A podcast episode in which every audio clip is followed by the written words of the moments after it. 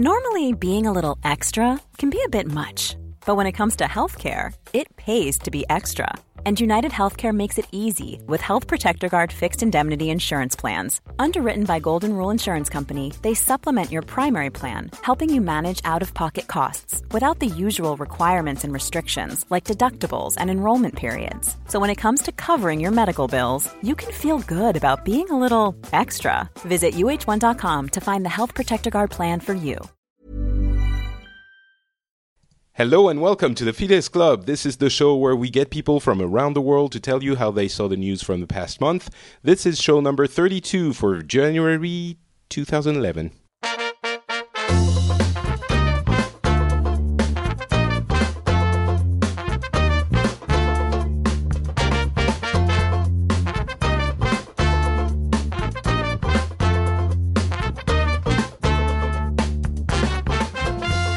Hello, everyone, and welcome to the Phileas Club. Thank you very much uh, to my co hosts for not laughing at that very elegant January uh, that I just said. Uh, my co hosts were laughing earlier, and it's understandable because they're all very funny. Scott Johnson is with us, uh, as well Mm, as. hey, Patrick, I have a, I have a, by the way, a cough switch. So when I laugh, I hold that down. That is very kind of you. Uh, Charles is also there, and uh, as usual, Turki is joining us uh, as well. Um, Scott is and from Turki the, is here from the Middle East, where we have the, a great 2011. It starts well. Uh, we're going to be talking about this. Uh, just before that, though, I want to make sure that our listeners uh, know where everyone is from. Scott, of course, has been on the show before, uh, and he has a few others, so everyone will know that he is from Utah. Very proud of it, too. Yeah. Yeah, yeah. The beautiful west desert of Utah. Excellent. Uh, Charles, however, is new to the show, and uh, he is staying up extremely late watching uh, football to be with us, which uh, we are very thankful for. Um, you're, are you in Sydney, uh, Charles? No, I'm in Melbourne. I'm in Melbourne. Okay. Uh, that- Melbourne's sort of been characterised for me as the kind of place where uh, it's more impressive if you're a barista than you are a barrister. That's something that defines Melbourne quite well. Cafe culture is king here. uh, see, I, that, I don't know what a barista is, but I think it's funny that it sounds like uh, the other word you said. Dear Lord, you don't know what a barista is? No, I don't. Oh, mate, me. person that makes coffee. What is it? A person that makes coffee. Oh, okay. So, see, I don't like coffee. It's an. Italian word for a, for a coffee, mate. Good. You call yourself European, I don't know. Um, what time is it for you now? Uh, ooh, 20 to 4 in the morning. Oh, my gosh. All right, and it is also uh, some might not realize the middle of summer uh, for you. Yep, we're looking forward to 40 degrees tomorrow down in Melbourne, so just That's- another summer's day. Forty degrees Celsius for you, dirty. imp- is it? I, uh, yes, I have to deal with the international difference, that's right. Um, all right, thanks so much for being here um, and uh, for staying up this late for us. Uh, Turki is also, um, well, you also know him, of course. He is from Saudi Arabia, and he's with us every single episode, so it won't be a surprise. Um, all right, Turki. Show you were- the love, Patrick. Show the love. I'm showing the love to everyone. Uh, Are you feeling, uh, Turki? Are you feeling not enough love coming from me? Is that is that what you're trying to No, say? no, I'm not feeling it, Patrick. I'm really sad at the Okay, moment. well, you know what? I'm, go- I'm going to be um, extremely um, demonstrative with you now because I'm going to take your part of the world and make it the main topic of the show um, today. Ooh, before I do that, though, I want to thank the chat room that assembled in record time because we're actually streaming with multiple video streams from all around the world thanks to the uh, new video version feature of Skype. Uh, so thanks to the chat room for being here. I hope you enjoy the show.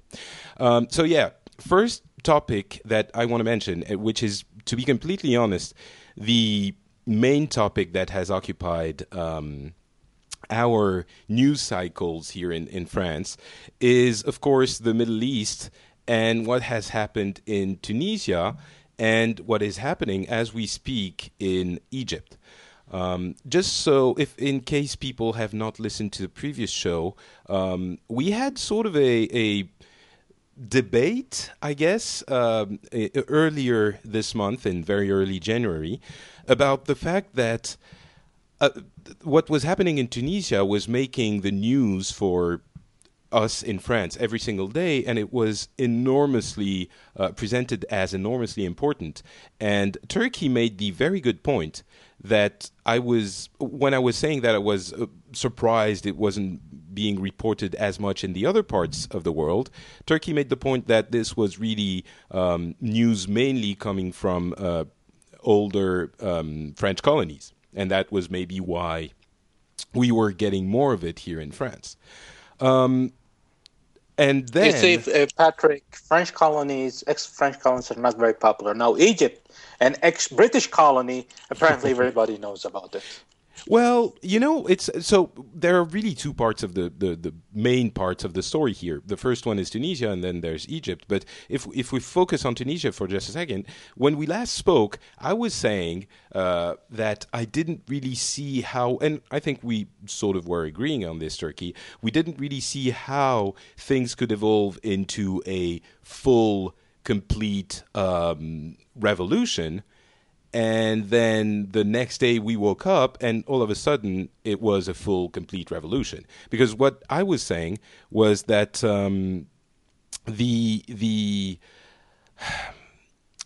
the it would turn into a conflict. If it was to be a revolution it would turn into a conflict and it would have to become bloody. And for some reason without any any ex- any real uh, logic to it. Well, there was, of course, a lot of logic, but it, it didn't follow our reasoning, which means obviously it wasn't logical. Um, I, I, I went to bed one day and then I woke up and all of a sudden um, Ben Ali had left the had left power. It didn't seem like there was enough pressure for him to just leave without even trying to fight it, but apparently there was because he just he just left and Tunisia just became a a successful uh, revolution. Um, Well, I'm sort of from, blabbering from on what here. I but- heard from the news, Patrick, that he was tricked out of the country. Hmm. That's Yeah, interesting. Apparently- didn't- we didn't hear apparently- Apparently, his uh, head of uh, security convinced him that he needs to leave, and the head of security was planning to take over control. Okay. That's why, uh, if you follow the news, he never resigned officially Right. because he was planning to come back. Oh, I, well, he can't have been that silly that he was like, "Oh, I'm going to leave and then I'm going to come back in a minute," and you know, in a couple of Well, weeks, his and security, to be fine. the head of his security said, "You need to leave for a few days until we get things done, set up." okay. and then that's and then he was overthrown by the uh, constitution two days later. Hmm. Yeah, I guess we didn't really hear about that uh, that aspect of it, but um, it's it's. I guess that's how it's happened because I don't really see why he would leave anyway. But if you know the muscle tells him just you know be safe and we'll we'll make it, we'll take care of it. We'll take care of it, boss. Um, and then all of a sudden he's he's not the boss anymore. Um, but I, I'm very curious though to to hear um, from Scott and Charles because first of all from Scott because what we heard on the previous episode was that this didn't really even make the news. I'm guessing that when he actually left and the the thing started propagating, then it did make the news and more than a little. Well, part part of the or one of the things I always have to sort of take into account uh, for my news consumption is that I dumped cable and satellite about three years ago, and I get everything I get I get online, so I get a much broader take. I get a lot more coverage than I would have with you know two or three 24 hour news stations with their own slant or their own coverage, and so in my case, I saw a ton of the Tunisia stuff, and we're seeing a ton of what's happening in Egypt. Um, but I think on the even whole, before even before Ben Ali uh, left. Yeah, oh yeah. This this came up pretty quick, and it, of course it was all over Twitter. But again, that's me getting my news from this a lot of the same sources you do.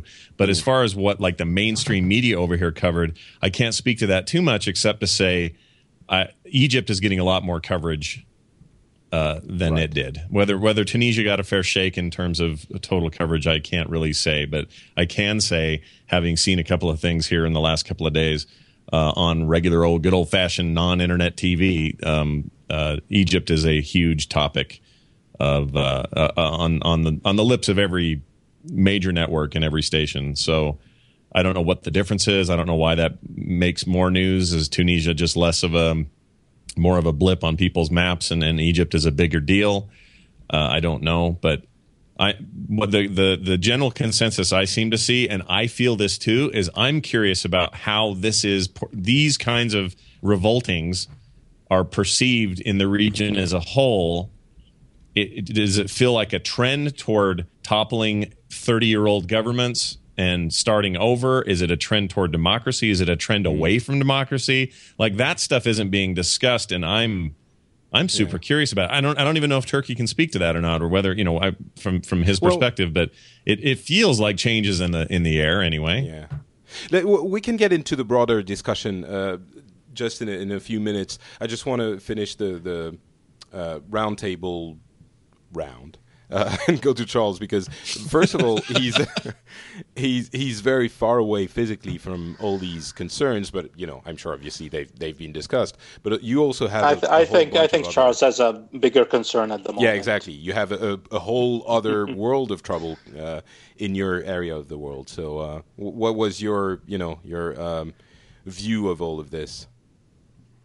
So, uh, quite similar to what Scott said, the um, the uh, the uh, events in Tunisia have uh, have sort of blipped on the uh, popular media, but uh, what we're seeing in Egypt is significantly more extensively covered. Um, in fact, to be perfectly honest, I only know about Tunisia as a result of Egypt. Uh, I, hmm. I, was not uh, directly aware of a lot of trouble in Tunisia until the Egypt report started coming through and telling us that they were inspired by the events in Tunisia. Um, that could be my uh, uh slight media blackout that happens from time to time and not paying close attention to what's going on in the news every now and then. But uh, um, you wouldn't have been able to stay away from what's happening in Egypt, uh, whether you were paying close attention to the news or not, and that's starkly contrasted with the events in Tunisia. Uh, I'm I'm very interested in uh, getting onto the more detailed discussion in a short while. I think Scott's a couple of Scott's points I'd, I'd take a little bit further in a slightly different uh, direction as well. So uh, yeah, looking forward to that chat. Yeah, that's that's definitely um, that's definitely more consistent with what we heard last month. But um, let's yeah let's move on to to Egypt and it it I have to be completely honest. It also feels like with Egypt getting into the, the same movement, that is when it completely exploded because we, we sort of felt like it might spread to uh, Algeria or something like that, more of the, the northern African, you know, um, Western northern African countries. But this thing in, in uh, Egypt is kind of that's not where we saw it. We thought it was going to go, and it does uh, bring it does raise a lot of hope in general for the, the, the movement, the general movement that it is getting into. Um, but it also raises concerns, and we can talk about these concerns uh, a little bit later. But by the way, I I have to ask Turki, We didn't even mention this, but Ben Ali, when he left Tunisia, he went to Saudi Arabia. I, am not sure he's still there. Uh, from what we know, he hasn't left. Um, uh, how was that perceived? Uh, like how how was it reported on? How was it perceived in, in Saudi Arabia? And the fact that he he went there. Uh, well, he is still here, and uh, official media did not do report much about it, other than that the king has welcomed him and gave him a haven. Mm. And uh, in the public opinion, uh, the majority are pissed off that they gave him haven in Saudi. However, the problem is it comes down to our culture. In the Saudi culture and Bedouin culture specifically, if someone comes to you and asks for your protection, you really have no option but to accept giving him protection. Mm. If you turn him back, then that's a complete uh, insult and uh, a shameful thing to do. And of course, Saudi Arabia did give him uh, uh, asylum. However, there was a condition, which is they usually give to anybody who asks for asylum complete blackout from media and complete blackout from any political activities. Hmm. So, so what's the what do you do long term when that happens? Does he stay there forever? Does he eventually, you know, up, say, ah, I'm, I'm, moving to Maryland? Yeah. Well, as long as he doesn't speak about, it doesn't interfere in politics or talks to the media, he can stay as long as he wants. As soon as he starts uh, interfering with politics or media, then he's kicked out. So, so he would actually be kicked out. You think if he uh, started campaigning for, you know, expressing his opinion or anything? Definitely, yeah, yeah, okay. yeah, because that would be against the conditions of his asylum. Okay, so the people is not welcoming him in any way. It's just okay, we have to do it, but you know, just keep your yeah, yeah. Most most people are really pissed off that day we welcomed him, but uh, our culture, our traditions did not give us a choice in this, and uh, I believe that was the right thing. I really don't, in my own belief system, it's our culture, and I do believe that if someone comes to ask for your protection, you have to you have to protect him. Okay, I see. Um, the other thing that is remarkable about both of these um, movements is, is how, of course, we're a podcast on the internet. We have to mention the fact that it is completely fueled by the internet and social networks. Um, and the fact that is is really uh, a leaderless revolution. At least it was in Tunisia. It, it's starting to become a little bit different in in uh, in Egypt, but it's really fueled and powered by the internet. Um, certainly, it wouldn't be completely non-existent if there was no internet, but still, it's it's really um, uh, it, it the internet is what makes it possible, and specifically Facebook and Twitter. So much so that um, the the government in Egypt completely cut people off the internet, completely cut off the internet a few days ago. They had to bring it back more or less uh, because the country just stops if they don't have connection to the outside. But uh, any thoughts on this or? Yeah, we, we had a we had a weird um, in the states. We had a weird kind of follow up to that. Um, and that was kind of an, a, a, bit of outrage over a senator's comment. Senator Joseph Lieberman, former presidential candidate and the Democratic Party uh, Senate dude, Joseph Lieberman. Um, the one that Jon Stewart always says sounds like Droopy for those out there who may not know who that is. anyway, Which he, he kind uh, of he, looks like too. yeah, he, he, looks just like him and sounds like him, but um, he he came out essentially, or or so, some stuff was revealed where he wants to do the same thing. He wants the U.S. to have the ability in time of crisis or something to be able to literally flip a switch and turn the entire internet off.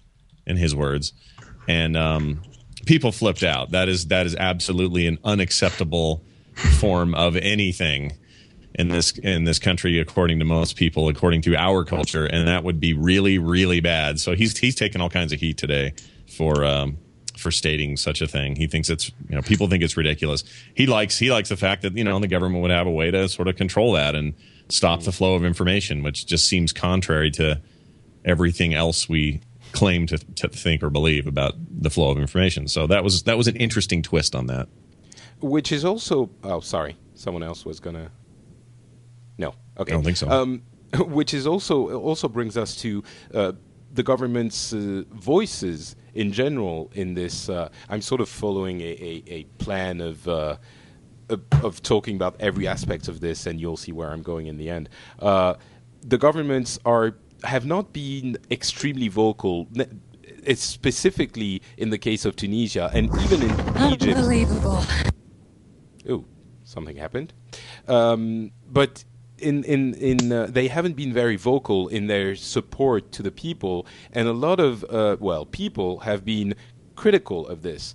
at least in, in France and Tunisia, the v- government was very timid. Uh, and in, even in Egypt, in the case of Egypt now, um, the the government has issued a a document that you know says the government of Egypt should be careful with what they do and not resort to violence and things like that. But they have not come out in support specifically um, of the people, and that is a little bit. Um, I don't know. What did you guys get the same kind of reaction? I mean, very clearly in France, we're getting a, a good job from the media in general saying their government, you know, is not being very straightforward with this and sort of hesitant. Are you talking about the French government or the Egyptian government? Well, I'm I'm saying that other governments in general have not come out and said what's happening in Egypt is dupe, super duper cool and let's support the people in their revolution as much as we can because if you think about it, um, basically the biggest. Uh, I'm going to be a little bit of, of a devil's advocate here. Um, the biggest critical aspect of what President Bush was doing when he invaded uh, Iraq was you can't just sprinkle, you know, pixie freedom dust on the country. It has to come from the people. And and and when that happens, then yes, there can be a real revolution kind of thing. But if you just go in and tell people you want democracy, then it's not going to work. And now, Patrick, do you know what's the biggest opposition party in Egypt? I'm sorry. Do you know which is the biggest opposition party in Egypt? Yes, and we'll get to that in a, in a minute, uh, and we need to yeah, say but that. I think that's what answers uh, your question. No, absolutely, I agree. Oh, by the way, uh, this is becoming very relevant. I'm going to see if uh, Omri, who has uh, joined us in the past, who is in in Israel, um, can join us in this in this conversation also. Let's try and invite him. He sent me a message. He was following us live. Let's see if he can join us. He might be surprised that I'm inviting him without prior notice, but. Um, Let's see what who has uh, joined us in Oh, the past. well, he is. He's listening to the show live. So there you go. Omri, can you hear us? Yeah, I can hear you. Okay, excellent. Me and Um, my son can hear you. Um, can you come a little bit closer to the mic, please? Because we're hearing you. Yes, I'm here. quiet. Cool. Um, all right. So the, the the the thing you were hinting at, I I imagine, uh, Turki, was absolutely something that is a concern. I think to most of us. Uh, well, not most of us, definitely to the governments, and maybe why they are a little bit uh, hesitant to come out in support of the revolutions, which is in all these countries, and specifically in Egypt, uh, if the power of the dictatorship falls, then there is a very strong concern that um, the the power will shift to. Um, is it? Can we say Muslim extremists, or is it just radicals, or how can we can we say it exactly? Let's just let's just The Muslim Brotherhood is- the Muslim Brotherhood. Yes. Okay, so the name, I guess, is the Muslim Brotherhood, and that's uh, clear enough. Um, is that a legitimate concern for for the, go- the governments to have, or is it just you know fear mongering? Or I'm sure you know. Um, well, if you think, especially if you're thinking like about the U.S., it's definitely a, major concern since it's going to affect the relationship between Egypt and uh, Israel. Yeah, absolutely. But well, let's say okay. Before we even get into that, the reason for for the the tepid uh, support was if the, these dictatorships, as dictatorship uh, like that they they were, um, were sort of having a, a very strong hand on these um, uh, parties and that's the reason why maybe the, the, the Western government were not as eager uh, to announce that they weren't supporting them anymore. Which I'm, I'm a little bit all over the place here, but it's it makes it uh, sort of uh, very understandable that people like the you know Barack Obama or or people in France, the government in France, would not want to just throw away the, the, the dictatorship because it does leave a vacuum that will call for uh, more radical views and especially Muslim um, uh, extremists. Um, well, that's that's that's kind of the theory over here that the why why Obama has been less than outspoken about it because in the past. You know, people have been the presidents have often just stood right up and said, "We stand with the people of Whatcha," and say, you know, good job on whatever the heck it is you're doing. And this time it's been a little more subdued, although there has been, you know, you know, we stand with the people. We're trying to be, you know, uh, help wherever we can, uh, humanitarian, this and that. But it hasn't been a, you know, a stark sort of yes, let's take down that government because they're not sure what will be there in its place. And you know, Egypt's a strategic partner with our country. We see them as an ally uh, with a rocky past and an interesting past and a very volatile sort of you know relationship now. So to have all of that get kind of torn apart and nobody quite knows where all the dust lands when you're done, you know they they're not going to come out and say one. They're not going to come out in full support of the government either. They're going to come out and sort of be ambiguous and let yeah. it play out a little bit and see what it's like on the ground and. Um, you know, we've been vocal about uh, information flow. That's one thing that, that a lot of politicians, except for Lieberman, have been calling for is more transparency on what's going on there. And um, you know, we I was really glad to see. Um, oh, I just forgot the name of the stupid network. But anyway, oh, Al Jazeera had a had really the only stream that you could get your hands on the last couple of days and to see what was actually happening on the streets. And I think we hate the fact that that's that that's the only way to get info. Like we want to have free and open conversation. People should be able to tw- Twitter the hell out of the place. They should be able to do whatever they want and that bugs people. But Hello. they're not going to come out and go bad government or good people. They're going to come yeah. out and go, hmm, let's see how this how this yeah. plays out, which makes them look kind of goofy too. I, I agree. There's I, I don't like yeah. the fact that we're kind of trying to balance between those two extremes. Uh, um, I, uh, Patrick, I sure, just noticed apparently, I don't know how when this happened, but uh, apparently Mubarak just uh, swore in a deputy president, vice president. Yeah, that which, happened a couple of hours ago. Yeah, and, yeah. and that and that hasn't been there hasn't been a vice president for 30 years. Yeah, absolutely. So I, I think does... that's that's that's one step of him trying to tell people my son is not going to be the next president. Sure, but it does seem like that's not going to be enough uh, to qualm the, the, the, streets unrest. I mean, in Tunisia, that's basically what uh, it's something a lot bigger happened with the uh, uh prime minister taking over control of the government and even that wasn't enough, and the street was very courageously keeping the demonstration alive for a week until they finally uh, announced think, that the the, the, yeah, the ministers were not going to be from the previous administration. Yeah, I think Mubarak might have a chance if he dissolves the parliament and decides new elections. Mm. Okay. Um, I, I so really hasn't he already dismissed the government? I'm, I'm, I yes, really want to go to Omri in a, in a minute uh, because I'm sure that Israel has been following all of this with a very, very close eye. Um, but first, Charles, you wanted to say something. Oh, look, um, I think it, it's no secret that, that, that, that, any international relations, that the uh, uh, the hallmark is stability to make things to make things work and make things work well. So there's no surprise that uh, international governments are taking the uh, wait and see approach. I'm quite interested in uh, the idea that this is the, these are leaderless movements because that's got to scare uh, a lot of governments. I think about precisely what's going to come afterwards, um, contrasted with what happened in um, Eastern Europe towards the end of the 90s or where there were, in fact, defined leaders and there were viable oppositions whose allegiances internationally were known.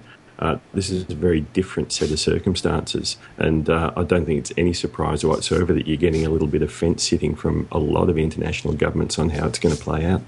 Yeah, it, it's interesting that you mentioned uh, what happened in the Eastern Bloc uh, 20 years ago um, because that that is exactly what it felt like uh, when I was watching the revolts uh, happening in. Uh, ooh, I don't know who's making noise. I think Omri's wife maybe is walking around. There's something happening I'm sorry uh, about in that. Israel. Some someone's hungry for chips, apparently. Or something. No, Sun in, chips. It's in Berkeley. It's not in Israel. I'm sorry. It's in Berkeley, not in Israel. We're right, staying sorry. here for a while. so yeah, I, uh, I told her. Thanks. Very sorry, Mrs. Omri. um, so yes, let's let's get into that aspect of things. Um, obviously, so as you were saying, you're not in, in Israel at the moment, but um, you, as a, an Israeli national, you've been following all of this very very closely. I'm sure. I, yes. I really want to ask specifically, how did you look at it when it was just Tunisia, and how did it shift, if at all, when it started spreading to Egypt very seriously? Well, it depends. Uh, me as Israel, as just a free-loving, you know, person, I would love all the dictatorship around us to fall. If it's uh, Syria or Jordan or Saudi Arabia, sorry, Turki, but all of them, you know, all the tyrant and all the dictator, if they all fall down, I'll be happy. But uh, Israeli, and I think we think that uh, well, Mubarak is the devil we know. Nobody likes him, so it's you know too much. But people trust him, and there were peace with Egypt for a long time now. And we're really afraid. You know, I think Israeli, uh, the at least the official Israel, is afraid of what will happen next. If it will be like Iran when they depose a, a despot, and then we got the you know the Ayatollah. You know, so I think that that's the main uh, fear we have that mm. the Muslim Brotherhood will come as a winner, and the Egyptian people, instead of uh, voting, uh, you know, having a revolution for freedom, will have a revolution revolution for uh, Islamic radicals, and that won't be good. So, is that that's the main uh, fear? Is that a how do you? I'm I'm gonna you know really go to the other extreme here. Uh, what's the view on this in uh, Saudi Arabia? You know, what's the relationship between Saudi between Saudis in general and the ideas of the Muslim Brotherhood? Uh, the Muslim Brotherhood has, uh, uh, I think, their ideology did affect Saudi Arabia in the days of Abdul Nasser. However, their uh, ideologies are not even accepted anymore in Saudi Arabia. So, mm. however, uh, but considering they are uh, comes down to how will they work with the Saudi government. So uh, it really uh, there's no exact situation where whether Saudis would approve or disapprove that. Uh, it does come down to how they will work with the Saudi government. Uh, of course, Egypt is one of the Saudi Arabia's uh, closest allies, and um, let's say Saudi Arabia owns a lot to Egypt because most of how Saudi Arabia developed. Egypt is uh, one of the oldest, most developed uh, cultures in the Middle East, and it has influenced a lot of countries that came to develop under the Egyptian uh, mentality of uh, government, uh, uh, bureaucracy, and so on, and education. Um, okay, Omri, I'm sorry, but we're getting a lot of noise from your back of Yeah, I'm kitchen. sorry. So I'll, I'll, I'll disconnect. Um, Thank you for letting me talk. No, no worries. Thanks a lot. Sorry, Omri. bye bye. No problem. That that was kind of funny. Um, so for those who don't know, um, Omri has been uh, on the show before, and he's uh, he was very kindly offering his uh, his help uh, in giving us the uh, the reaction of uh, um, Israel in this matter, which it is very important, as we were saying, because all of this, the whole of um, as you were saying, Scott, if if there wasn't this worry about what what was going to happen with the Muslim Brotherhood and you know Muslim, uh, Muslim radicals in general, then it wouldn't even be an issue, and maybe people would have come out more openly in favor of the revolutions. But as much, I, basically, what I'm trying to say is, I think it's a little bit easy to condemn the governments for not coming out clearly in favor of this or that um, at this point.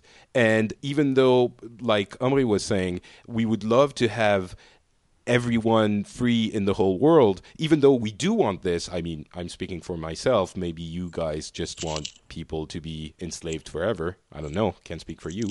Um, eh, maybe, you know, there is this worry very, very present of what's going to happen next.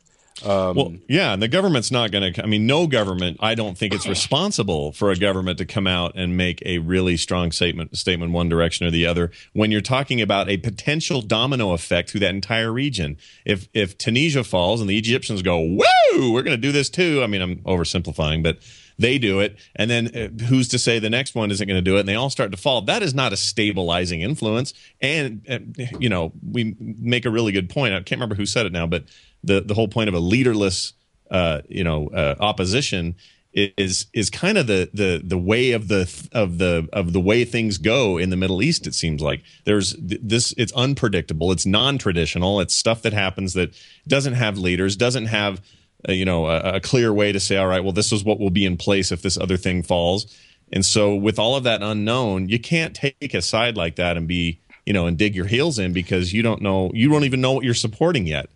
Um, I don't. So, yeah, I, I don't really think it's it's a Middle Eastern thing that it's Uh, the, the leaderless revolution. It's just that at this time, with these these uh, countries, leaders were systematically uh, jailed or you know basically destroyed. So the only way anything could happen was that it was a a a people a real people's movements and maybe not in a small part the social networks made that possible Yeah, but uh, when it comes to Egypt, uh, I don't call what's going on in Egypt a leaderless movement. There's at least three different leaders that are leading this uh, movement.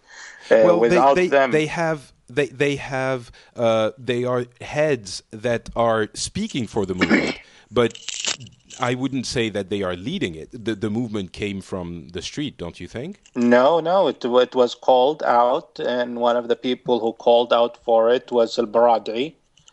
And He uh, he arrived when it was already happening. He came no, he arrived, but he did promote it before he arrived. well, yeah, of course, everyone he was, one saying, of the yeah, people who was it. pushing for it. Uh, we can say that the Muslim Brotherhood did arrive late. However, they are the ones who brought it to the next level. Right. So who's your leader then? The first guy or the second? See, that's my point. Is there's no clear leader. It's a bunch of people vying for leadership, which means you're going to have internal fighting there, and there nobody knows who should be in charge. There's no. I'm not. I'm not even saying it needs to boil down to one dude or anything. I'm just saying, you know, saying that there's three potential leaders just means there's three potential civil wars ready to happen. In my mind. Yeah, and Tur Turki, just I don't know whether you know or not, but how homogenous is Egyptian society? So, are, are we likely to see uh, a number of uh, ethnic or religious or whatever it happens to be groups effectively in consistent opposition without a dictatorship leadership? Oh, well, yeah, there might be between the Muslims and the Copts, but uh, that would be a very minor opposition since the huge difference of population. And uh, that's when I say Baradei, Baradei is the most popular uh, person to even lead the country, even for a temporary time until they get everything up and running. Uh, and he is supported even by the Muslim Brotherhood, even though his views are not very popular by the Muslim Brotherhood. But uh, they would also allow them to come up out of hiding and be active in the political system. Um, just so people know, Mohammed uh, El Baradei was um, he's a Nobel Peace Prize, uh, and he's very much integrated in the in the Western world. He was uh, the general director of the um, uh, IAEA, the International Atom- uh, Atomic uh, Energy Agency. So he is, uh, in my opinion, I might be mistaken, but very far away from what we're, the, the Western world is fearing um, would would emerge as leaders of the um, uh, of these countries. But that's Well, I don't think I don't think anyone What- fears him. I don't think anyone no, yeah, fears exactly. him. What, That'd be what that would be great. About is, yeah, what we're worried about, and and uh, uh, uh, answering the question you were asking, uh, Charles, it's uh, it wouldn't be ethnic um, uh, fighting, but we're worried that the educated uh, parts of the country, which are probably, from my, what I understand, uh, less in Egypt than they are in Tunisia, the educated would fall to maybe less educated people who would turn to the Muslim Brotherhood. Is that a fair assessment, Turki? Uh, now, Uh, tell me what you're saying about democracy earlier, Patrick. If uh, if that's a fear. Well, I'm uh, sorry, so- come again. I, Charles, I, I didn't understand. Uh, uh, just an observation that if the uh, if the educated few have uh, some sort of divine right over the uh, more populous uneducated amount, what does that say about your ideal for democracy? Uh, I would. We would have to talk quite a little bit about my ideas of democracy. You might be surprised. just, just as a as a for information, um, the official word from Obama yesterday in a press conference. This is what he said. He said the United States will continue to stand up for the rights of the Egyptian people and work with their government in pursuit of a future that is more just, more free, and more hopeful. So very neutral, very supportive of both and I think that's all you're going to see until something clear can happen that that we that you either can get behind or oppose. And that's I think that's as good as good a, a, a, as a diplomatic statement as you're going to get. I think moving into this thing. It's a very clever piece of writing. Yeah, it is. well, So, that's what they Patrick, get the are big we money not for. live anymore? Turki? Are we not live anymore? Uh, we're coming back. I messed up the the thing. Okay, people are getting their torches and pitchforks. Um, yeah. So what what were you saying? Oh yeah, uh, when uh, let's let's let's uh, uh, when it comes, Baradei is going to be the uh, he's the most likely person to lead the country as a transactional government if it ever happens. Definitely, the Muslim Brotherhood will own a majority in any government, in any parliament, in the in Egypt if there is any free elections. There's no question about that. However, you really need to look into Ooh, the you're- Muslim oh, Brotherhood. Turki, Turki, Turki. You're way too close to your mic. Am I? You're way too close to your mic. We're here. We're here. That was awesome. It just got my- louder and louder. I love that. Using my uh, headset and just moved to. Is this better? Yes. Yes. Thank you. So, uh, as I was saying, the Muslim Brotherhood definitely is going to get a majority uh, in the government, in uh, parliament, if there's any uh, chances of free elections. Uh, however, the Muslim Brotherhood has evolved throughout time, and you do have the Muslim Brotherhood. If you if they actually are active in politics and are allowed to be legal, uh, they're definitely going to be divided into different uh, uh, divisions. There won't be a single Muslim Brotherhood anymore. Because the views what have you're diverse. You have those extremists who are still there in the Muslim Brotherhood. You got those who have turned into moderate, and they- you have those who believe in democracy and not Islamic uh, government, but uh, Islamic rights. So you have this division within the Muslim Brotherhoods. However, since they are not allowed to establish themselves as an independent uh, party in the in Egypt, they are still united.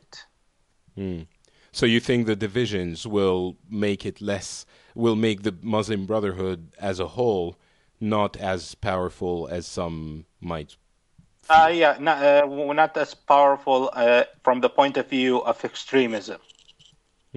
Oh yes, of course, yeah. Okay. Hey, just speaking of social social like networks and the role that Twitter and and and the internet generally played here.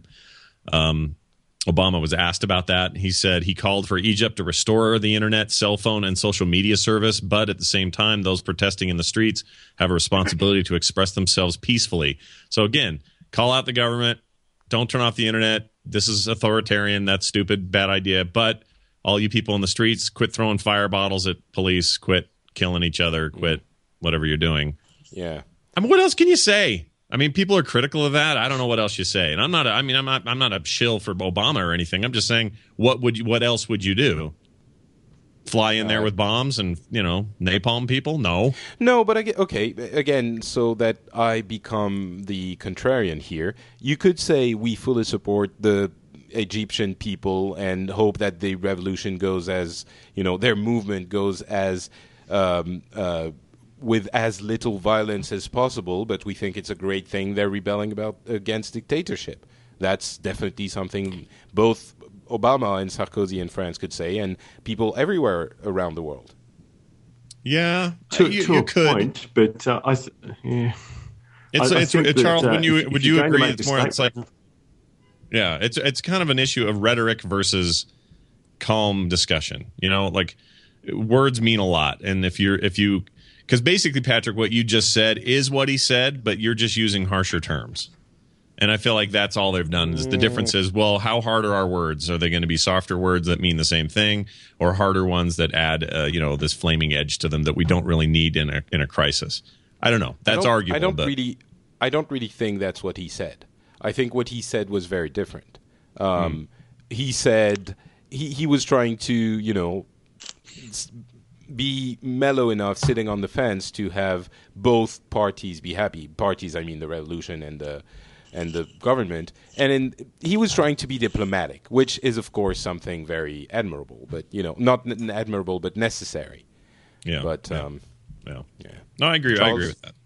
Charles, you were saying something. So the, the the difference between what Obama said and the comment that you made just then, Patrick, is that uh, uh, Obama's fence sitting is about the outcome, um, and your uh, the type of rhetoric that you used in support of of, of the people movement is completely uh, sort of agnostic of any outcome. Guys, do whatever you want to do, and we'll deal with what happens afterwards. And I don't think it's at all unreasonable for a government to be concerned about the outcome and the situation left afterwards, and therefore make a statement like Obama made. Um, I'm I'm not I'm not sure that's the case. I think the way I was saying it was great if the outcome is the revolution wins, and crappy if the government stays in power. But it's hopeful. It's it's t- it's choosing a side. So if your side loses, then you're you know in bad shape. Um, but if it if your side doesn't lose, then you're happy. Yeah, So I just think the world. I hypothetically, just think the world wins. Yeah. I, I, just, I just think in a world we're, we're better off living in a world where a measured approach is taken in a, in a time where we just need everything right now, bam, bam, bam, and, and it's rash decisions and emotional reactions. I, I like that occasionally someone takes a, a measured approach to something and says, all right, everyone calm down for a second. We'll figure out a way to get out of this elevator when we're all trapped in it. It's that kind of thing. You want that voice. And I don't know, I'm not saying Obama's that voice. I don't know if the French government's that voice. I don't know who is, but, but I, I, I want more of that and less vitriolic gut reaction rhetoric from hmm. people.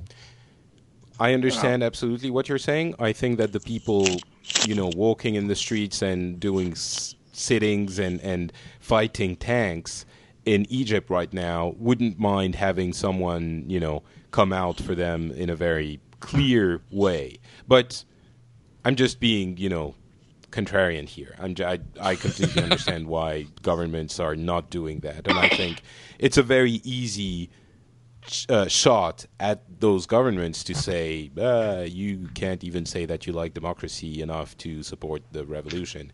Yes, that's true. Don't suppose anyone remembers what the government responses were to Tiananmen Square. I don't remember, but that is a, uh very good um, analogy. Although you know, I- we I have no idea clearly- uh, we were we were very clearly against China at that point. I think uh, at that point it was sort of easier to come out against the government in China during these events. Now, if the same thing happened, I'm pretty sure that given the economic, you know, intertwined economy that we have with China, I'm fairly sure that our governments would be, well, you know, we hope China. You know what? I kind of disagree with this. that. I, I think that's I think that's an interesting Well, opinion, but you're I, wrong. I disagree because that is actually one of the one of the powers of having a relationship with another nation where you have trade ties and stuff like that. Is you can be open about criticism, but not worry about all the unknown factors. They're a known quantity. You kind of know where where they stand. They're a traditional government.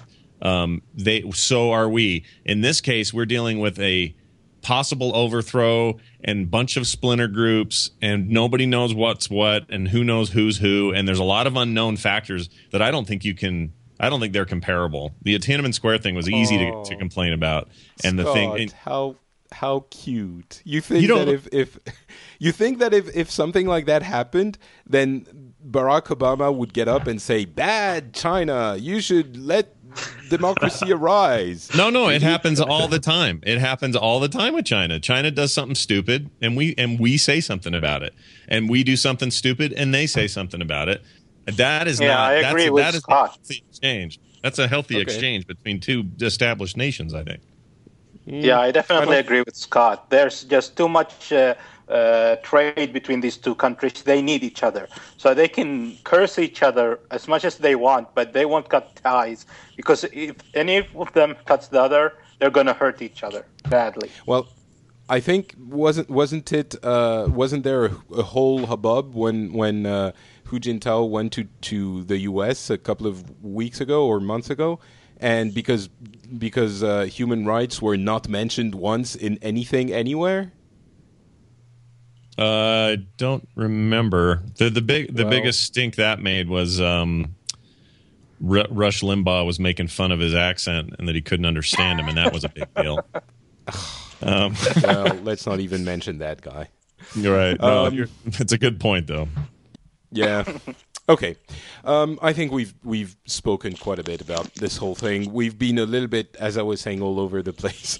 Maybe not uh, very clear in our um, in our rhetoric, but that's well, that's I want to add, uh, Patrick, Yes? that uh, there is uh, an uprising in Yemen. There Yes, are absolutely. is an uprising in Jordan as well.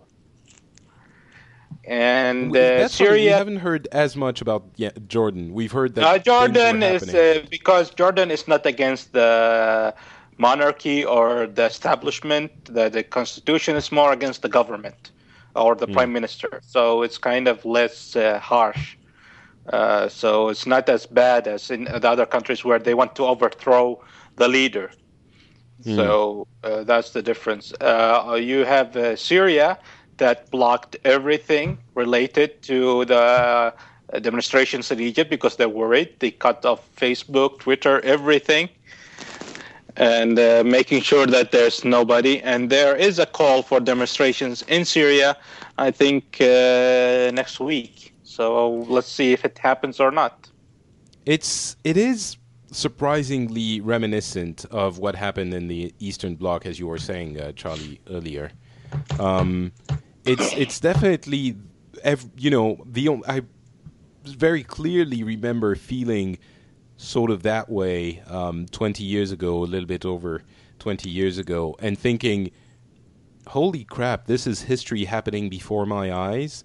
And it was strange that, you know, unlike movies or, or history books or all of that, you, you could feel the, the, the you can always feel the magnitude of these events, but it's normal that you're outside of them because you know they're in the past and you don't have a, a, a time traveling machine. But in these in these occurrences, you still feel a little bit outside. But it's it's very strange that you know these things are happening as we speak, and and then you know I turn off the TV and I go buy a, a, a loaf of bread or I go to work, or I watch a TV show. It's sort of a, a weird. Um, it it at, at least it makes me feel very weird. And last time that happened was in in uh, in you know ar- around 90, uh, 1990. Is there a chance that this is going to turn into as the the fall of the Eastern Bloc, the the fall of Middle Eastern democracies? I mean, obviously we don't we don't have the answer, but any comments on this? Well, if if the uprisings are truly motivated by uh, a desire on the on the the core of the people's desire to do something in, in a, you know to have a true democracy and get Well, out of that's no, that's not. I don't think that's in question. The question is, is it going to spread and happen everywhere?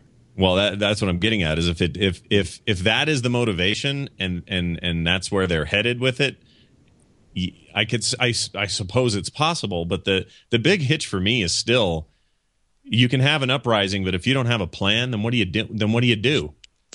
You know, it's one thing to say, ah, we want more freedoms. This guy's been here too long. 30 years is too long. We want more freedoms. We want to be free to be Muslims, but we also want to be free to be, you know, multi multi ethnic, you know, multicultural society. Okay, the fires have burned out. Everything's good. Everyone's kicked out. Now what? And that's why I, I don't know what that is. Yeah. I don't. I don't Yeah, I think their their worry is not we want to be free to be multicultural. They just want to be free to not be hit over the head when they say something the government doesn't like. And the, I, I guess what I'm trying to say is they're not necessarily thinking that far ahead. You know, when, Yeah, when a revolution happens, is you know, um, yeah. yeah. That's my else? that's kind of my hitch with the whole thing is they don't they don't nobody's got the foresight right now and not even it's not even their fault. Revolutions aren't necessarily well planned. Okay, on Tuesday we're going to rise up and then on Thursday, you know, they don't think that way. Um so I, you know, I'm not even saying they they should naturally have a plan. I'm just saying this feels think- very chaotic and not planned I at think all. you should uh, you should uh, establish a uh, a uh, Google document, a spreadsheet with a plan for the uh, revolution, and share it with you know share with at uh, Tunisia and at Egypt. You guys add your bits, and we'll have a plan at the end of this. All right, let Brilliant. me see. The last time we tried that, Patrick, it didn't even work for the podcast. You think it's going to work for a revolution? Damn it! Let's come out with something else then. um, but uh, on this, on this, on this um, uh, feeling that I was mentioning, am I the only one that feeling weird about all this, or? Uh, by the way, I need to ask you something. So, 20 years ago, you were old enough to know that history is happening in front of you? Yes. All right. Anything? Yes. Any subsequent comment about this? Bring it on. No, no, I'm backing out. Good. Excellent. Um, yeah, Charles, you seem like an old fart too. Um, any comments about this? Well, I I had an excuse twenty years ago because that was round about the time that I was uh, I was uh, at university and uh, getting a little bit interested in um, in uh, history around uh, the Eastern uh, European and communist situation there. Because hell, I was a student. What was I going to do? Um, so I, I, I claimed that it was a semi-professional interest at that stage that I knew that history was happening. Um, as far as your, your comments around feeling somewhat removed from it goes, I I think it's a really interesting observation, but uh, it's exciting all the same. Uh, one of the things that uh, that occurs to me though is that my excitement, my interest in this is kind of contrasted by the fact that people's lives are at stake. Um, I saw a guy uh, on a news clip turn to the camera and show his full face on the camera, and he said something along the lines of, "You know, we're here to overthrow the dictatorship, down with the dictatorship." And the thing that occurred to me after I saw that, and he ran off into the crowd, was, "Good God, I hope they're successful, because if they're not." He's in a fair bit of strife, and and uh, that, that was something that kind of brought home to me that these are these are real people and real people's lives that we're dealing with, and we're just looking on. Uh, it's a, it, you're right. It's a really interesting dynamic to be involved in.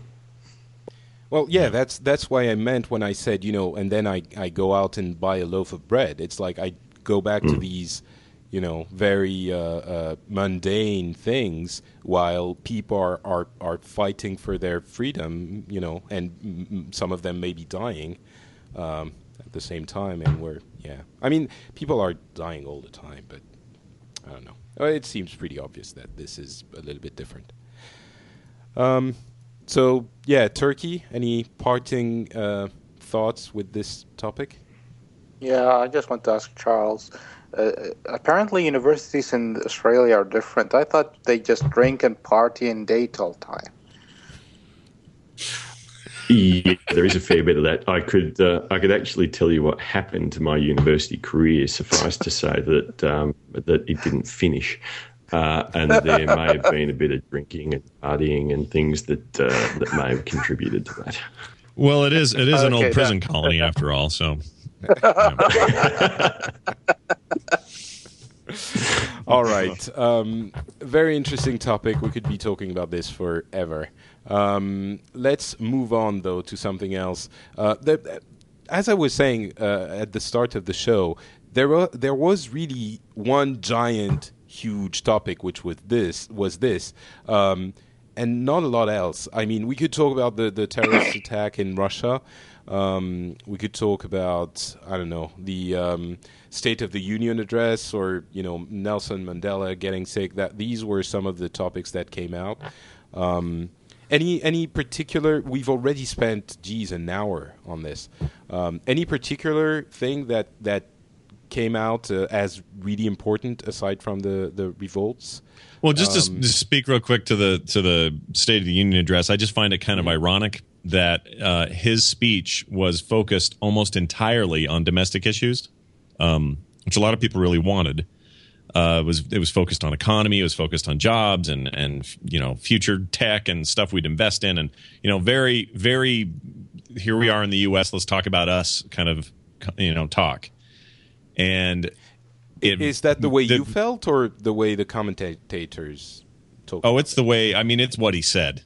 I mean, there's no. I mean, there wasn't any. There wasn't. I mean, obviously, there's always talk about allies and stuff like that. But that that hour and one minute speech he gave was.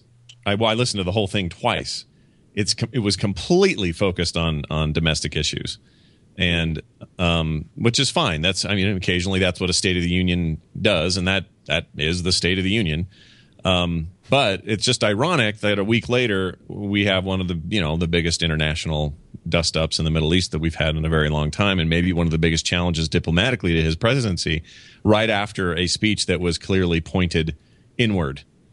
Um, I just thought that was kind of kind of interesting, but um, so I and other than that, I mean, it wasn't. There's not much of note. It's all very, like I said, it's a lot of domestic stuff, but but I just think it's ironic that right after that speech, we we launch into you know one of the world's, I think one of the most interesting things that'll happen this year, um, worldwide. So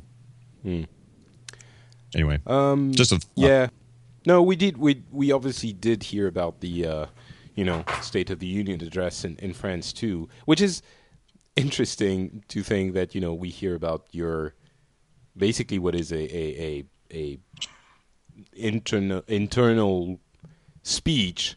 And we're like, yeah, of course, we know about it in France. I'm sure when our president says something, you're like, he what? The when? Well, it depends. It depends on what he says. Like, like everyone, everyone hears when you know Bush got up and called out the axis of evil stuff, and so that that of course had a huge impact on on other countries and caused all kinds of, No, of of issues. But it's not always like that. It's oftentimes just sort of about us and what's going on with, you know, are we investing in in mass transit? Are we are we behind in the No, race to get better broadband? All that kind of stuff. That's what I mean. When when you have your State of the Union address, every time it makes the news in France. Um, I, I guess it makes the news in Australia and, and Saudi Arabia too. That's because we're America, It damn it. makes the news. It's not a headline. Yeah, yeah. No, it's not a headline, but um, all right. Let's move on to another uh, headline, which is the floods. What the hell is happening down under? Yeah, dude, oh, crazy. it rained. It rained. Um, All right, let's move on I to was, I something was else. actually then. trying to.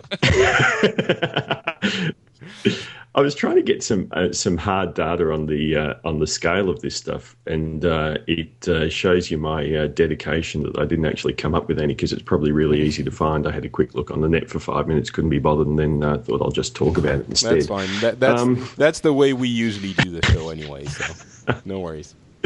I, uh, I I did hear an earlier report talking about the scale of the floods and saying that uh, that it was uh, roughly the size of, uh, of Victoria, one of the southern states, which puts the flooded area at almost the size of the UK, if you, if not a little bit bigger. So that, that gives you an indication as to how big it is.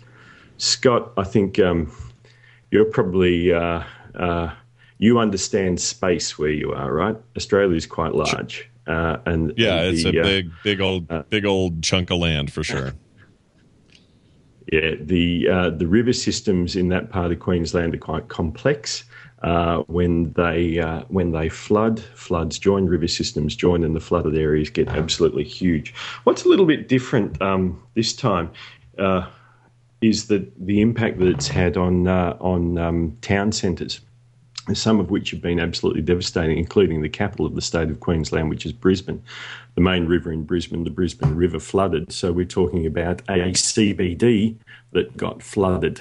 Not all of it, of course, but part of it. So uh, it's it's not rural. It's not. Um, it's uh, it's not removed. It's uh, you know people that I work with uh, couldn't turn up to work on the day because their buildings were flooded in, in, in a CBD. It's it's really quite bizarre, but uh, the um, the public debate, if you like, has now arisen around how we respond to it.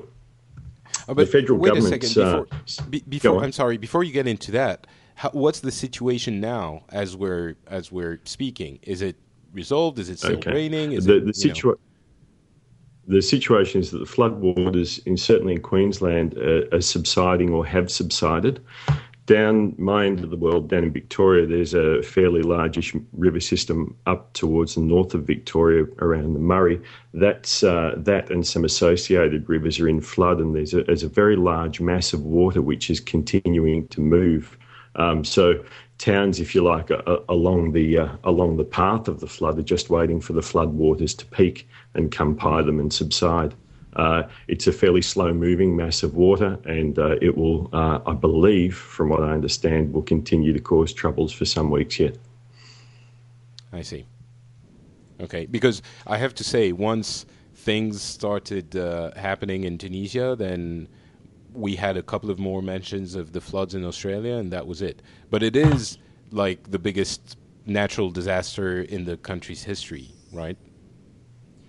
Uh, about two years ago, uh, there were some bushfires in Victoria. Um, you may or may not remember them being reported, Yes. but uh, about 120 odd people were killed in fires uh, in and around um, uh, sort of uh, areas around Melbourne. Uh, in terms it- of cost, Yeah, this time it The- feels this- like this all, all you know towns were completely flooded in a you know destroyed Yeah. basically. So yeah. Yeah. Well, uh, smaller towns were entirely destroyed by the fires as well. But, but, but in terms of cost to the economy, this one dwarfs it. It's hit agricultural areas, it's hit the mining industry, it's obviously, as I said, hit the CBD. Uh, hundreds, if not thousands, of houses are inundated and, and uh, need to be repaired. So the shift now comes to uh, to what the, essentially what the cost of this is. It's been costed at the moment that at about six point two billion dollars was the last I heard. Uh, uh, damage um, to the economy. Uh, and as I say, now the public debate has shifted towards how do we pay for it? Um, the federal government is uh, putting in place, or intends to put in place, a flood tax for um, for twelve months to to tax people to raise uh, raise money for the um, for the rebuilding efforts. And so the debate is now: should we be taxed for this? Or should the government reduce spending elsewhere to pay for it? Uh, and uh, I'm personally quite surprised by the vehemence with which some people are saying, no, we don't want to pay a tax. If we want to give to the flood relief efforts, let us do it off our own bat rather than the government taxing us. Um, it, it surprises and, to be honest, uh, disappoints me a little that that's the position of so many people in the country because that seems to be where the public opinion lies. How did people react to you know the the costs incurred by Katrina by Katrina uh, in the U.S. a few years ago?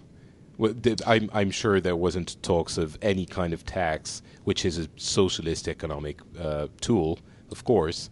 But uh, Well, I mean, we're no, I, I, I don't. It's it, there wasn't any kind of um, how do I put this? I mean, we I, I have family directly affected by that flood. We had Kim's aunt lived with us for about eight months because her house was basically underwater. So I mean, we had all kinds of sort of direct effects from that thing, and the the biggest problem we had is the complaint that Bush's administration and um, the emergency services at the time were not up to snuff. They weren't ready, so all the taxes we already spend for that were not being used effectively. Um, so that was more of the issue. It wasn't that uh, you know, because certainly we, we we have the infrastructure and money and tax system even in that Republican uh, administration to to cover such things. Um, the problem was that we were horribly inefficient in doing that. We hadn't had a disaster of that scale, and response time was terrible. And so the big the biggest problem was it wasn't so much that yes, this is a shared responsibility and money sh- should go into it. It was the money that we have already put into it was being horribly uh, misappropriated because we were inept at using it, and that was the big problem there. I see. Yeah. Turki, how do you guys even see this thing that is almost out of the, the, the understandable, which is so much water falling down that you're, you know, you can't Uh, even you walk in think the so? streets? You think so? Well, you. I, oh, that's right. I remember you were sank. the what? Jeddah City was flooded just three days Yeah. ago. I remember you sent a few pictures on Twitter with an actual, like, serious flood. Uh, you couldn't Hmm. get to where you wanted to go. That was in Riyadh, and that wasn't serious flood. Jeddah Was that City where you were has trying been to- flooded Wednesday, Sorry, was. and it's Yeah. in a very bad. Really? You, had, you probably you had a cigar thing to go to. You were late. Is that the deal? Uh, Um, so you mean it's No. it's worse than the one that happened in in Riyadh uh, a few? What was it like two weeks ago? yeah, it's ten times, a hundred times worse. Jesus. Uh, Jeddah City has a very uh, horrible infrastructure, and it's uh, there's hardly any sewage system, and when it and it's in low. well, you you don't uh, usually need it, right? No, uh, every city has it. It's just there is uh, uh, Jeddah has a problem of poor planning and corruption, which resulted in a very poor infrastructure. And when it rained heavily last week, the entire city sank. There Sank? were ten dead until now reported. Uh, they had to rescue about uh, five thousand people wow. and uh, people had stuck in their offices. They had to spend the night at their offices because they couldn't leave the office and go home. Uh, students were stuck in the university. They ended up sleeping in their classes because they couldn't leave, thanks to the, all the rain, because the roads were completely sunken. And if you ever are interested, you can look on Twitter for the hashtag Jeddah Rain, and you'll see a lot of people posting a lot of pictures. Interesting.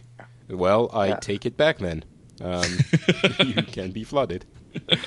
um, so I guess you you but, but we did get a few mentions of that. Did you guys hear about it at all, or you know? I'm sorry, I meant the Australian floods. Uh, yeah, we heard. too? Yeah, no, we heard about it. Uh, um, I don't know if it was big news or not, but uh, Hmm. we heard about it. And uh, to be honest, I'm not exactly the right person to say whether everybody heard about it. I don't think it was covered much in local newspapers, as far as I read. Yeah, I mean, obviously, with everything happening so much closer to home. Um, but so, I guess my next question is: um, I think it's the first time we have a, a, an Australian living in Australia uh, on the show. Kerwin was here a few times, but he lives in Europe, so it doesn't count. Um, did do you? s- did, well, you know, he's in the UK. We, we Um, it's just the- export a it's the- lot, it's just uh, the- Kerwin included. That's the way you said it. Is funny. Like, ah, he's not a real Australian. He's in Europe now. Um, you know, we, we joke saying, you know, it's the land down under. It's it's far away. You're you're in summer and you're it's the middle of the night for you. All of that. How, we feel basically that Australia is very remote. It it's out of our field of understanding almost.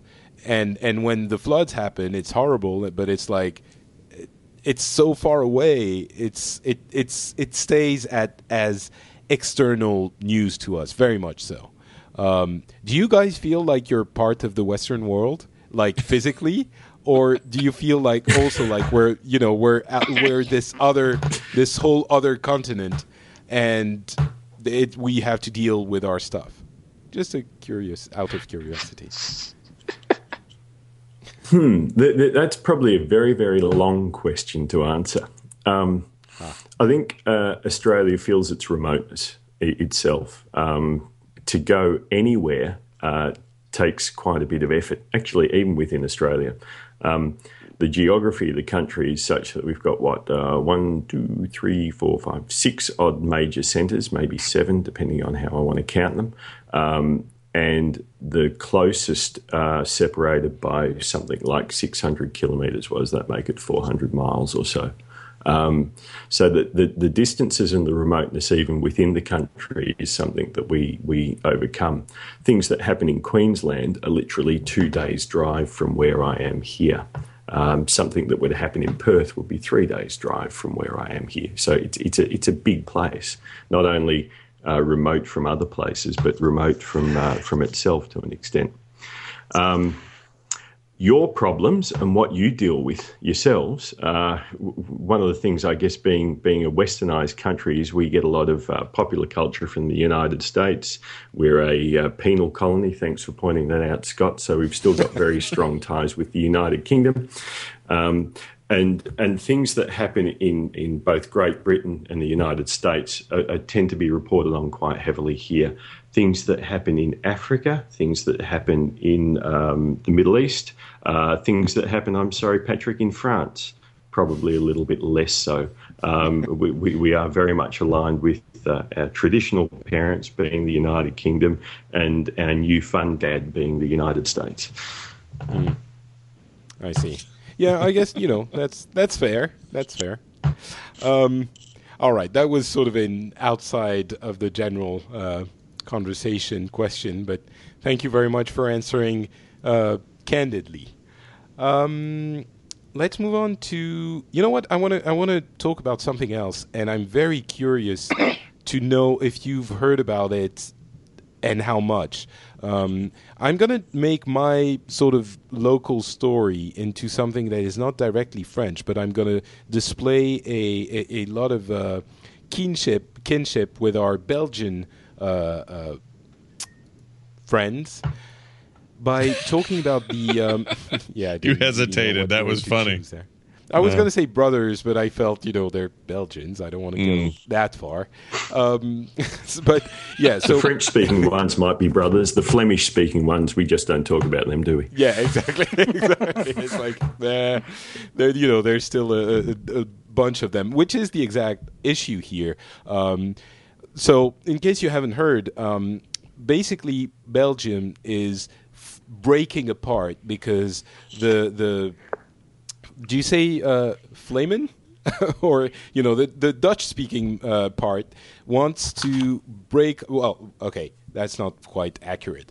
Uh, some parts of the, the the country want to divide it into two different, very autonomous uh, um, entities between the French and uh, uh, Dutch speaking parts, and there's also some German thrown in there somewhere, I think.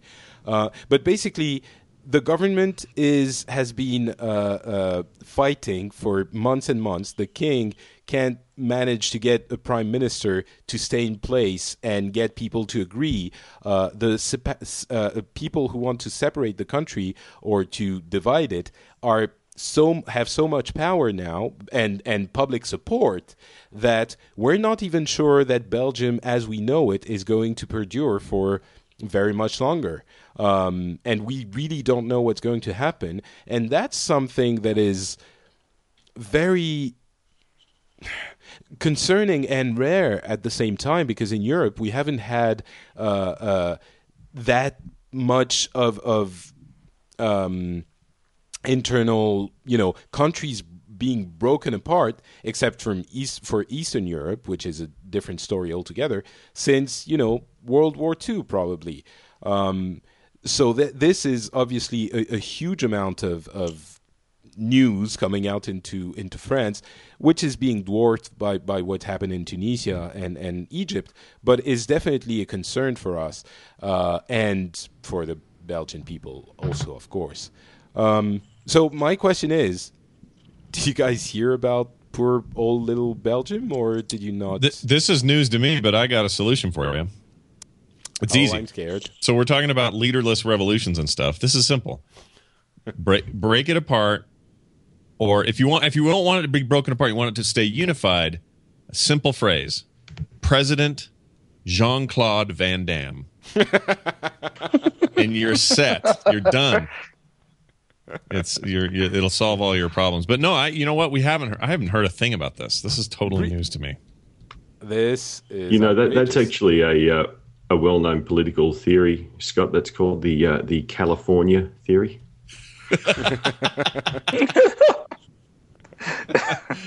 It's a, good, actually a pretty good point, but you know, J, I, I, nominate JCVD for your little problem there. But uh, yeah, I haven't heard a thing about it. There's there's all kinds of stuff on the web, obviously, but just hasn't yeah. been a big news thing for us. How about uh, how about Australia? Uh, Belgium, where's that? Okay, fair enough. Turki. Um, well, actually, I heard something. Well, you're you're geographically closer, so.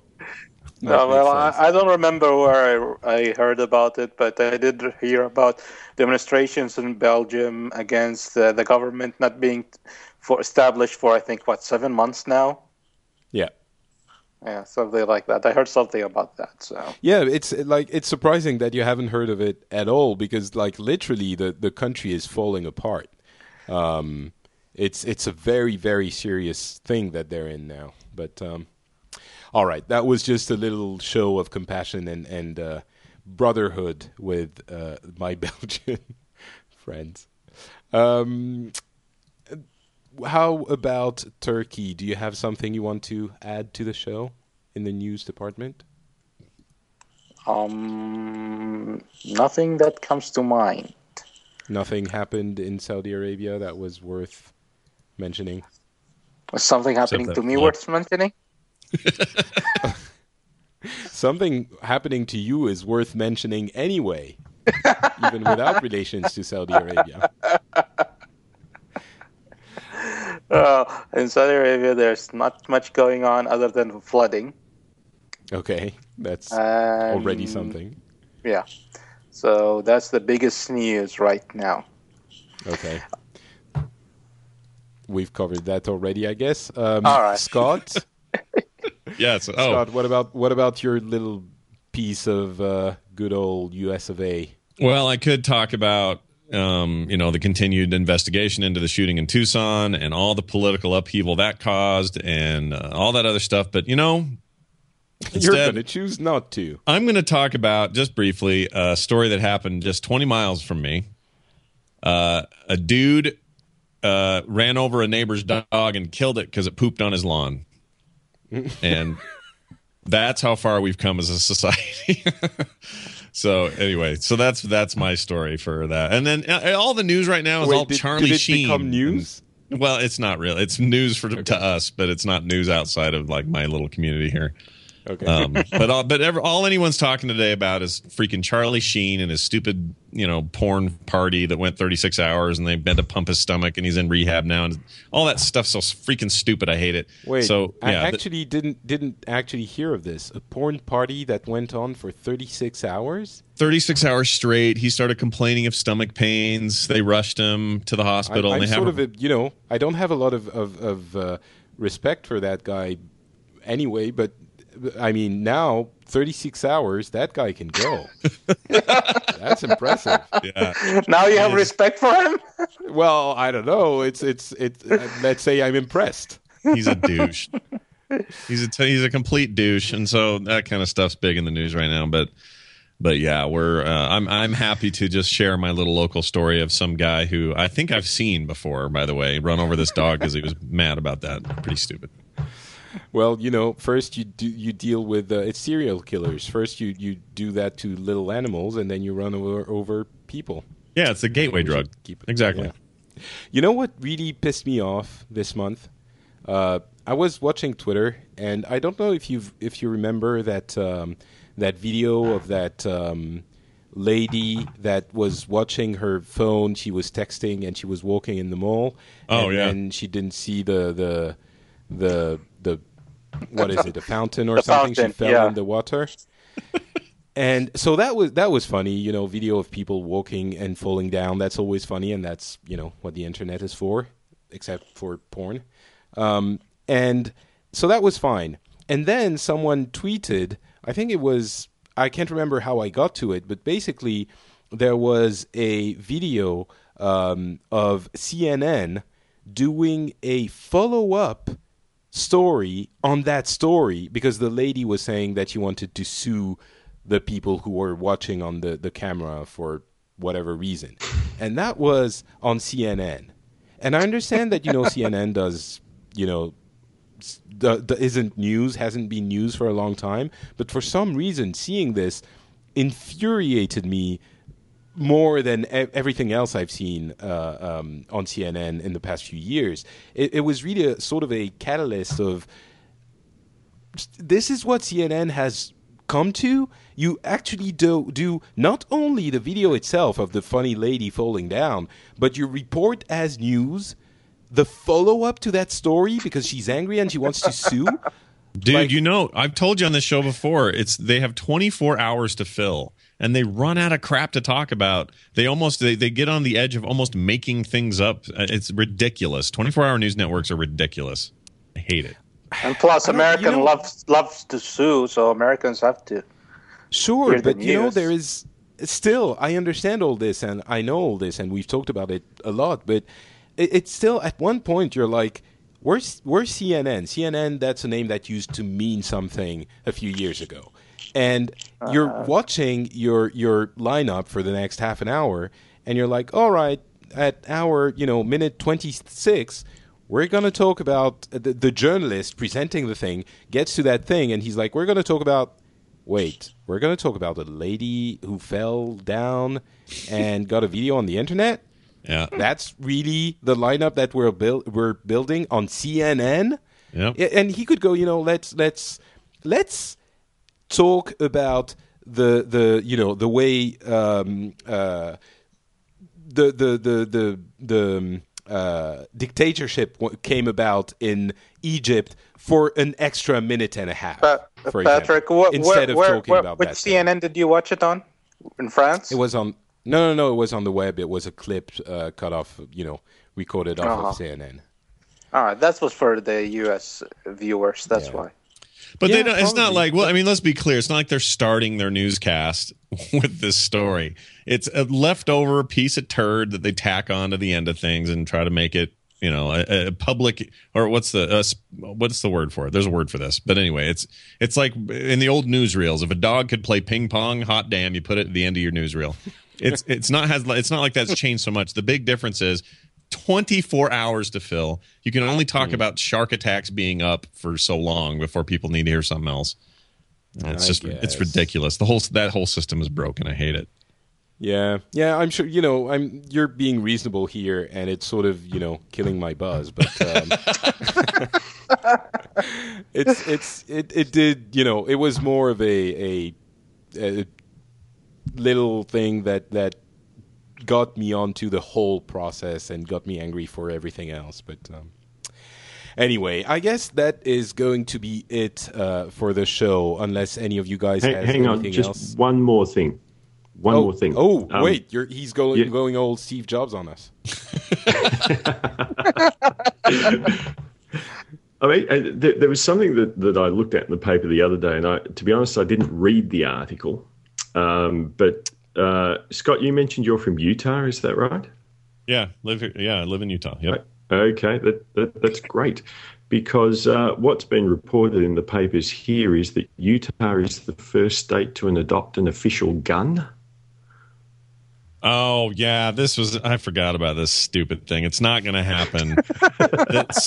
Somebody, somebody, somebody in the state senate is trying to push for having that as their kind of logo for stuff, and no, it's no way it's going to pass. It's completely ridiculous. Wait, what? Can you explain? I didn't. I didn't understand. Uh, yeah, and I've kind of, to be honest, I've kind of avoided it as well. Um, but I'm going to find it here real quick. Gun logo. Okay, so the the whole idea was, uh, the let's see, concealed use of gun application. I can't find it now.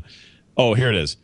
The gun, the Utah legislation. So basically, what this means is one guy in the legislation or legislators uh, stood up and said, "Look, uh, we're considering having a, a state gun. So every state has a state bird. We have a state uh, you know, flag, all you know, all the things you do in states, and they want to have an official gun.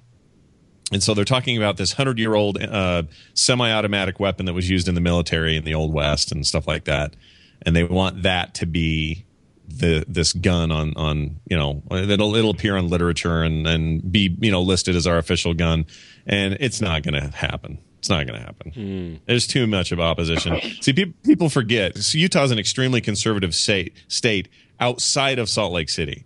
Salt Lake City is fairly metropolitan. It's a it's a beautiful city and has just it's culturally diverse and it's it's awesome. You get outside of that, it gets a little funky. and that's where this is coming from, it won't pass. It's not going to happen. It's a stupid idea. Freaking Okay. gun. Ugh. No, I think you know. I, I I disagree. Actually, I think you should. You know, that would open up a, a whole bunch of different you know state things that you could get into. the- the- right. right. You could get a, a, a state state computer or a state uh, phone or state you know state, toilet paper brand. Exactly. Where do you stop? That's the problem with it. The only the only I, I advantage I, think you see to stop at this the state tactical nuclear weapon. that's a good idea. But maybe there's so many. See, our state bird is a seagull, which is not even our bird. We get it from California. So, so seagulls are our our state bird. I think that maybe an, an official gun would lead people to shoot more seagulls, and that's probably good because they're trash birds and they're everywhere. Anyway, Yeah, I was gonna make fun uh, for you having the the state bird being a seagull, but um, our bird is you know a rooster, so it's not like we're especially proud and France has a, or is it Paris or the whole country? no, no, the whole country. You know, the Weird. Germans have the eagle, like the the proud and you know super impressive thing that flies over your head, Yeah. and we have the the the little annoying animal feather thing that runs around going like "Caw, caw, caw, caw, caw, caw, caw," and you know wakes you up when you want to sleep. And and uh, That was a really that's good actually our, our that's actually our Funnily enough, ours is the emu. Uh, but see, at least yours Which is is exotic. Ours is ours is the California gull. It's not even our state's bird. It's like it came from somewhere else. well, you know, it's it's it's exotic for us, Scott. It's not exotic for them. No, No, not, not really. Oh well. Um, yeah, hang on. I, ju- I just They- got to they- clear for- them out of the backyard this morning. Yeah, exactly. For all I know, you know, they might think that the rooster is incredibly exotic, and they're like, "Ooh, the French are so lucky to have the rooster as their national bird." Okay, Ah. I said we're isolated, not stupid. Patrick, do you know how quick our national bird, this the uh, American eagle, the bald eagle, would swoop down and eat your rooster like in a heartbeat? Just- I know. that is what I'm saying. Why did we choose the rooster? It has to do with, you know, probably because the French are just as annoying. I don't know. do you have a national bird, Turki? Or is that the turkey. National No, bird. Yeah, that that was kind of funny. Yes. Do you have a national bird, turkey? Thank you, Scott, for pointing that out. God, It's, it's you're written. dead. It's it's So- written with an I. It's completely different. I don't think we have any national birds, as far as I know. We have camels. That that that would work. That A would work. winged a winged camel. There's your national bird. a whammo. All right, it's good to laugh even when we talk about serious stuff like we do in this show. Um, and I think the uh, whammo is going to bring the show to an actual close. Uh, I want to thank the chat room that has stuck with us, even though the uh, multi video thing has pooped out midway through. Hey, wait, Um, wait, wait, wait, wait, wait, wait. Ooh, I want to Okay, make an I'm waiting. announcement. I'm sorry? I want to make an announcement on your podcast. Do you want to? Is it Yeah. the announcement I'm I'm thinking about? Yes. But I thought it was too early. And there I are live care. people listening. Oh wow. You don't. Ooh, are you sure? Yeah. I'm too sky- Okay. excited, I have to say it.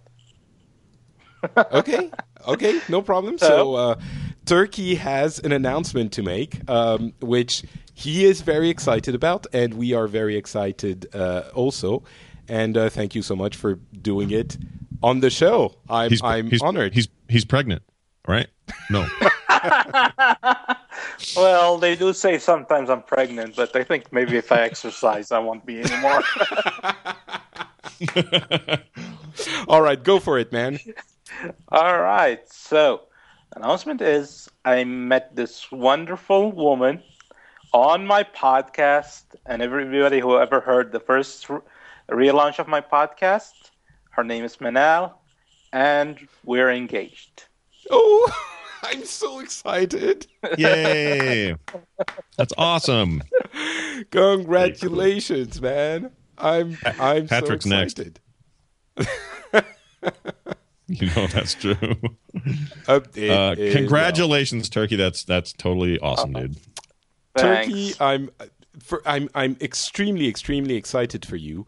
First of all, because I'm sure you're going to be extremely happy, and second of all, because you're going to stop to telling me that you know I'm so lucky that I have a girlfriend and that you know you don't you never meet women, and now you you're actually married. You one upped me. I mean, you're not married yet, but you're engaged. Yep, I'm Congratulations. engaged. And if everything works out okay, I'm getting married in May. In May. Wow. Jesus. Ooh, Yeah, don't wait. Yeah, I don't, I don't, I don't play, dude. That's incredible. I have to say though, um, I, uh, without revealing anything too much, I'm I'm I've met the uh, my girlfriend. Uh, I don't know, maybe a couple of uh, a year and a half ago, and to be completely honest, I have you know no doubt I'm going to spend a very long time with her, and I realized that very quickly. Uh, it was completely different from what my previous relationships. So when you're, I imagine that you know when you're actually sure of something like that, it comes really quick, and you don't need to wait for ten years to know what happens. Yeah, and if you and the minute you find a girl, this is this is advice advice to anyone out there. We can learn from Patrick. Anytime you find a girl who does not mind a extremely hairy man who smells like cheese, get on that. Stay with her. Do not let her go. Anyway. Yeah, I agree. I'm definitely not letting her go. Did, did you did you know immediately, uh, Scott, that you were going to marry Kim? I kind of did, yeah, yeah. Weird. I mean, I, I'm not a I'm not a big sappy fan of the whole. I knew it was love at first sight, but it kind of was. You know, you kind of you kind of knew. I don't like to admit it, but yeah, I kind of knew, Yeah. and it was perfect. Scott, Scott, this is what uh, I tell Manal. I told her when I saw Titanic, I thought this is the most stupid movie ever. How the, can anybody fall in love so fast? Yeah, yeah. Now I can't say that anymore. Wow. That serves you right. Excellent. All right. Well, um, well, the whole of the Phileas Club staff, which is basically me, um, wishes you, Turki, a long and happy uh, life with your bride uh, to be. Thanks a lot. And if you want to leave a message to Turki, uh, you can do that on the blog, which is uh, available at thephileasclub.com. It will take you to the uh, article of uh, this episode. And please, please, please do go there and leave comments to tell us uh, what you think of this tremendous event in uh, the show's life. I'm very excited. Um, all right, so I guess that's going to be it. Uh, would you guys like to tell the listeners where they can find your other stuff? Uh, Turki, I noticed that a Saudi Life has not been updated since you relaunched it. Are you going to be doing the shows monthly or? Yeah, monthly. I already recorded this uh, February show and should be out on the 1st of February. Excellent. Uh, where else can, can people find you? Well, you can find me uh, on the website, saudilife.net, or on Twitter, and my ID is at Saudi. Excellent. Um, Charles, I'm not sure. Do you have a website you want to promote? I know you have a Twitter account, which I horrendously uh, misspelled a few, uh, a couple of hours earlier. Uh, I have uh, no online presence, and uh, my Twitter account is mostly tedious. But if you're really committed, you can follow me at Extrepid if you like.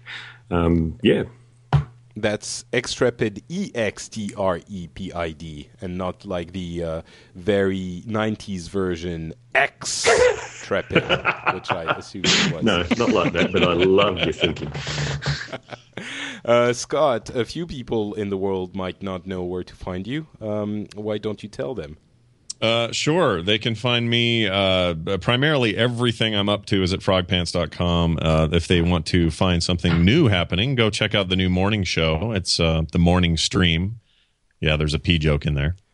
Uh, you can find that at uh, frogpants.com slash TMS, and they can always follow me on Twitter at twitter.com slash extra life.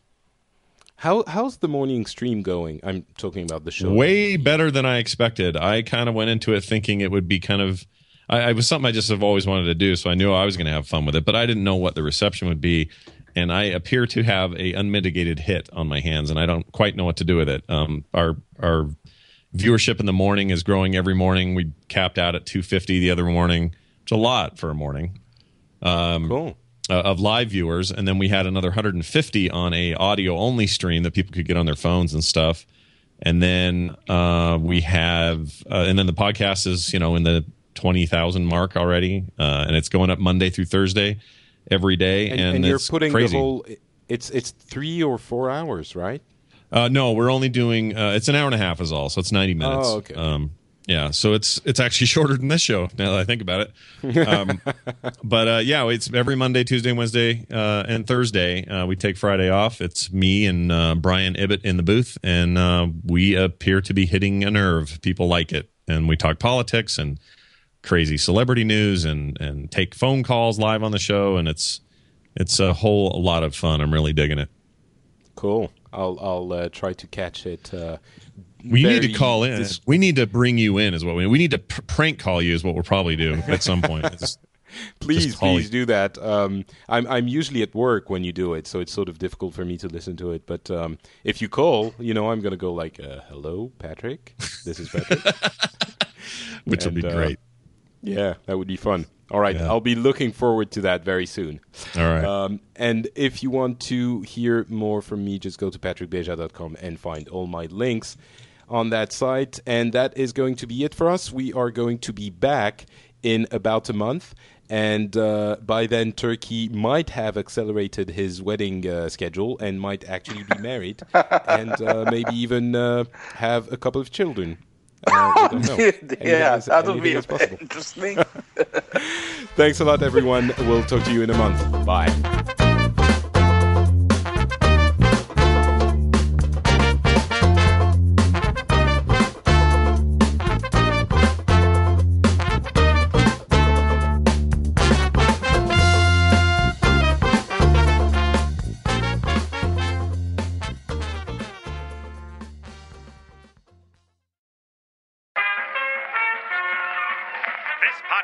Is part of the Frog Pants Studios Network. For more information about this and other shows, visit frogpants.com. Audio program so good, it's like you're there.